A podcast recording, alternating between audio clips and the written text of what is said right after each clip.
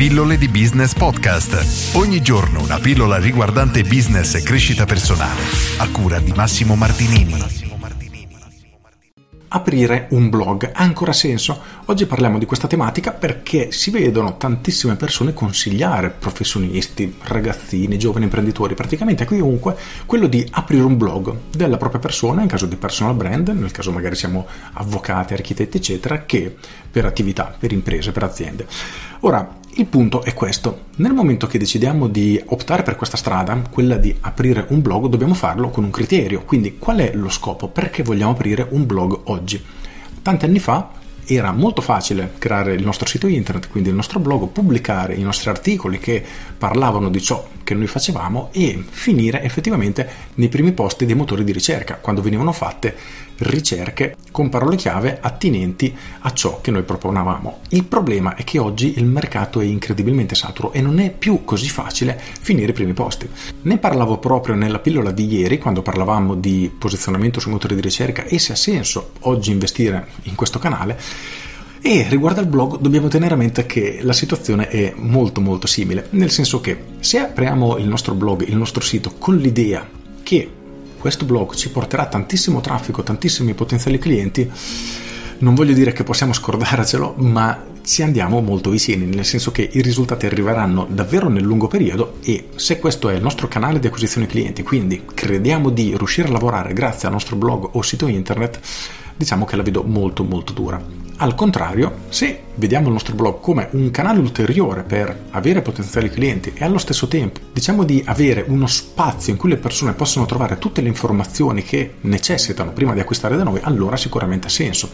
In che modo? Noi abbiamo il nostro sito internet in cui noi pubblichiamo sempre i nostri articoli, i nostri video, le informazioni sui nostri prodotti, insomma abbiamo il nostro sito barra blog, diciamo aggiornato e fatto tutto sommato bene.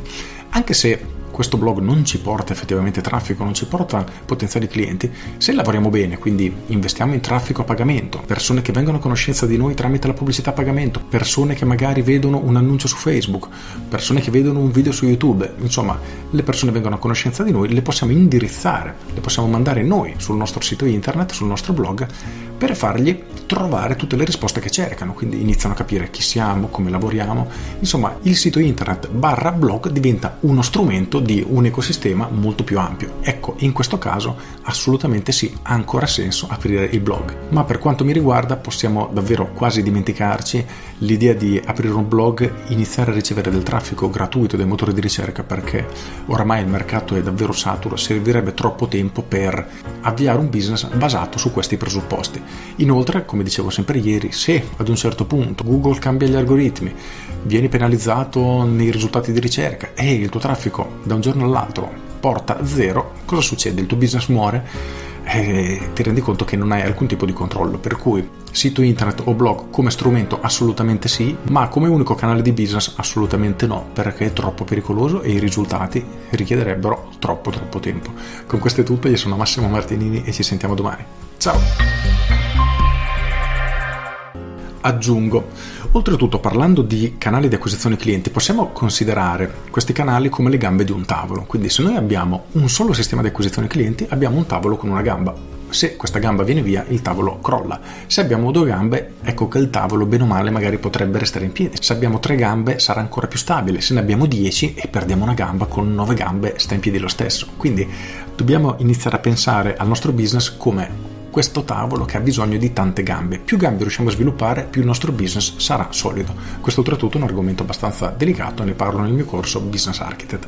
Con questo è tutto davvero e ti saluto. Ciao!